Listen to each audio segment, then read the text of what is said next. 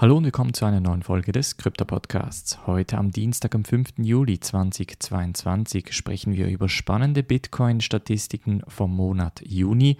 Wir sprechen über die indische Kryptosteuer, welche auch eine Auswirkung auf die Kryptobörsen hat. Dann die E Z B bereitet sich gerade auf die Harmonisierung der Kryptoregulierung im E U-Raum vor. Und zum Schluss noch: Sind die Bitcoin-Versprechen von Dezentralität und Sicherheit eine Lüge? Ein neuer Bericht ist rausgekommen, den wir kurz anschauen werden. Bringen wir in diese erste News-Story, und zwar geht es um einen Bericht von Glassnode. Glassnode ist eine quantitative Analysefirma, welche auch regelmäßig gewisse Berichte über das Bitcoin-Netzwerk und andere spannende Blockchains rausgibt.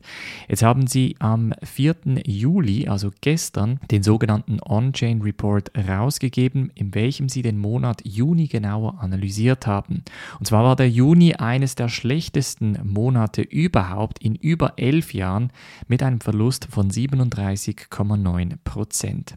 Interessant ist allerdings, dass während die sogenannten Bitcoin-Touristen, also die, die sehr, sehr kurzfristig in die Kryptoindustrie eingestiegen sind und jetzt entsprechend auch wieder verkauft haben, dass diese fast komplett ausgestiegen sind. Es gibt zwei Kategorien von Bitcoin-Investoren, die weiterhin steigt. Die eine Kategorie sind die sogenannten Wale. Die Wale halten zwischen tausend und fünftausend Bitcoin, und die waren am Akkumulieren, aber auch die sogenannten Shrimps, also die Garnelen, die Leute oder Investoren, die weniger als ein Bitcoin halten, die sind auch nach wie vor sehr stark am Akquirieren. So hoch, dass der Betrag etwa sechzigtausendfünfhundert Bitcoin im Monat beträgt, etwa null Komma zweiunddreißig Prozent des Bitcoin-Angebotes. Das ist aber auch gleichzeitig in der Geschichte der Bitcoin-Technologie auch die aggressivste Zeit, bei welchem die Garnelen angefangen haben zu akquirieren. Und das zeigt, dass vor allem die kleinen und die sehr großen Investoren nach wie vor sehr, sehr überzeugt vom Bitcoin-Netzwerk sind. Die Adressaktivität ist von etwa einer Million täglich aktiven Adressen im November einundzwanzig, also da, wo Bitcoin seinen Höhepunkt hatte, auf etwa achthundertsiebzigtausend pro Tag gefallen in der letzten Woche. Und es zeigt, dass momentan nicht wirklich viel Aktivität auf dem Netzwerk vorhanden ist, beziehungsweise dass vor allem die Leute, die nach wie vor investiert sind, nicht groß von links nach rechts die Bitcoins bewegen. Und wenn wir schon bei Bitcoin sind, müssen wir natürlich über einen spannenden Bericht von Trail of Bits sprechen. Trail of Bits ist eine Blockchain-Sicherheitsfirma, welche unter anderem auch in der Enterprise Ethereum Alliance ist. Jetzt, wieso ist das relevant? Trail of Bits hat einen Bericht rausgegeben, bei welchem sie unter anderem die Dezentralität sowie auch die Sicherheitsfrage von gewissen Blockchains anschauen.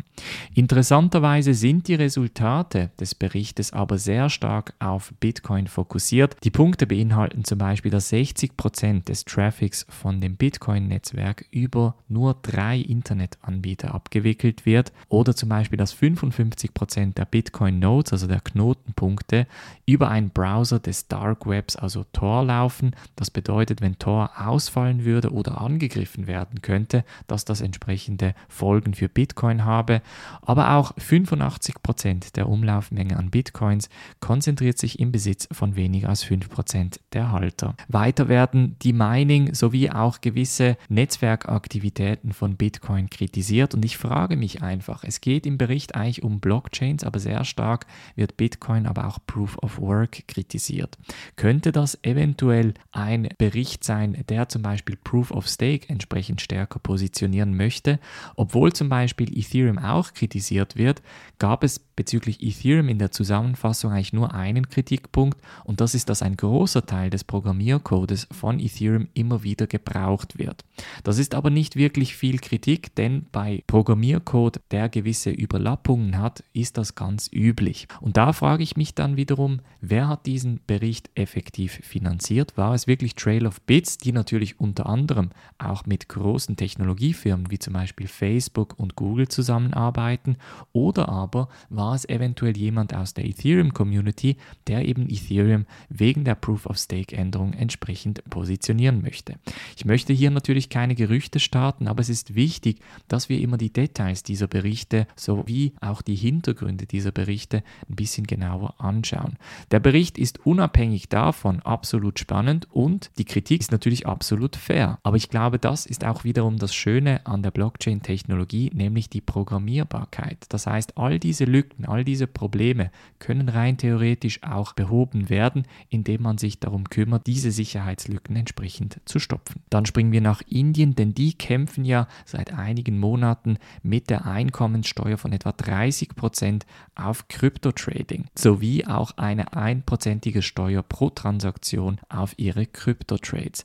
Das hat unter anderem dazu geführt, dass ein Großteil des Volumens der indischen Kryptobörsen entsprechend gesunken ist. Etwa zweiundsiebzig Komma fünf Prozent haben die Börsen ihre Volumina verloren, wobei man da natürlich auch sagen muss, dass entsprechend im Bärenmarkt diese Volumina sowieso zurückgegangen wären. Ob sich jetzt der indische Kryptomarkt erholen wird und in einem Bullenmarkt diese Steuern entsprechend vernachlässigbar werden, das werden wir noch sehen. Ich vermute aber eher, dass ein großer Teil der größeren Krypto-Trader, aber auch der Kryptofirmen einfach aus Indien weg in andere kryptofreundliche Länder ziehen werden. Und das wiederum ist natürlich ein Schlag gegen die Innovation in Indien bzw. die Krypto-Innovation. Dann springen wir noch in den E U-Raum, denn Regulatoren von neunzehn E U-Mitgliedstaaten sowie die E Z B werden sich treffen, um unter anderem diese MiCA-Änderung genauer zu besprechen. Und zwar geht es darum, dass unter anderem diese neunzehn E U-Mitgliedstaaten eine Möglichkeit haben werden, diese MiCA-Änderungen im Detail zu diskutieren, anschauen, und danach werden sie etwa achtzehn Monate Zeit haben, um das Ganze entweder lokal einzuführen oder entsprechend die Kritik anzubringen. Ich vermute, dass ein Großteil dieser neunzehn E U-Mitgliedstaaten entsprechend die Änderung durchbringen wird, was natürlich auch eine große Folge für die Kryptodienstleister im E U-Raum bedeuten wird. Es wird nämlich ganz strikte Regulierung bezüglich, wohin darf man die Gelder auszahlen geben, und das kann natürlich einige Kryptobörsen entsprechend einen sehr, sehr großen technischen und vor allem administrativen Aufwand verschaffen. Das wiederum wird entsprechend einige Börsen die Geschäftstätigkeit kosten, beziehungsweise es wird zu Umzügen innerhalb des E U-Raums oder sogar außerhalb des E U-Raums führen, weil die Dienstleister einfach nach kryptofreundlicheren Staaten Ausschau halten werden. Das heißt, auch da kritisiere ich die E U, denn ich glaube, mit einer Regulierung, die einfach blind durchgezogen wird, hilft man schlussendlich niemanden und fördert eben vor allem die Innovation nicht. Und das sollte ja eben genau in dieser Zeit sehr, sehr wichtig sein, dass wir uns auf das Aufbauen von spannender Technologie konzentrieren, vor allem auch, wenn die Märkte so im Keller sind, wie sie sind. Das war es von der heutigen Folge. Wir hören uns morgen wieder. Macht's gut und bis dann.